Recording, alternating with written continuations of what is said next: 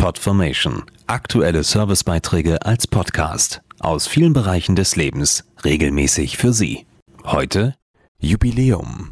Wenn reihenweise nagelneue Autos zu Schrott gefahren werden, kann das durchaus was Gutes haben. Meist geht es dann um die Sicherheit. Stichwort Crashtests. Denn bevor ein neues Automodell auf die Straßen darf, muss es sozusagen auf Gurt und Karosserie geprüft werden. Jetzt feiert eines der modernsten Crashtest-Center der Welt zehnjähriges Jubiläum. Five, four, three, two.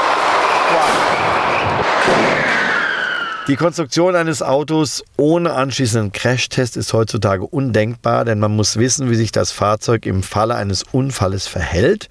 Ein Auto ist bis zu 100 Mal gecrasht, bevor der erste Prototyp gebaut ist, aber dann muss man nachher in der Wirklichkeit nachvollziehen, ob tatsächlich das eintritt, was man am Computer geplant hat. Sagt Autojournalist und Experte Johannes Hübner. Rund 3000 dieser realen Crashtests hat das modernste Center seiner Art in den letzten zehn Jahren absolviert. Dazu Volvo-Pressesprecher Olaf Meid. Das Besondere am Volvo Crash Labor ist, dass es zwei bewegliche und in unterschiedlichen Winkeln zueinander stehende Crashbahnen hat.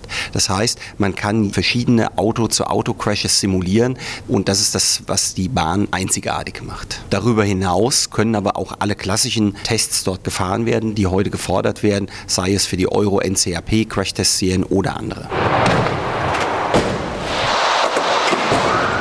Bis zu 400 Autos werden so pro Jahr im Namen der Sicherheit zerstört. Mit an Bord sind meist sehr schweigsame, aber effektive Kollegen, ob als Kleinkind oder Erwachsene, die Crash-Test-Dummies. Das sind Hightech-Puppen, die in der Spitze bis zu 150.000 Euro kosten, weil sie einfach mit Messequipment und mit allen möglichen Sensoren wirklich voll gepackt sind, um möglichst nah an das Körperverhalten eines Menschen heranzukommen und die Belastungen im Crashfall messen zu können.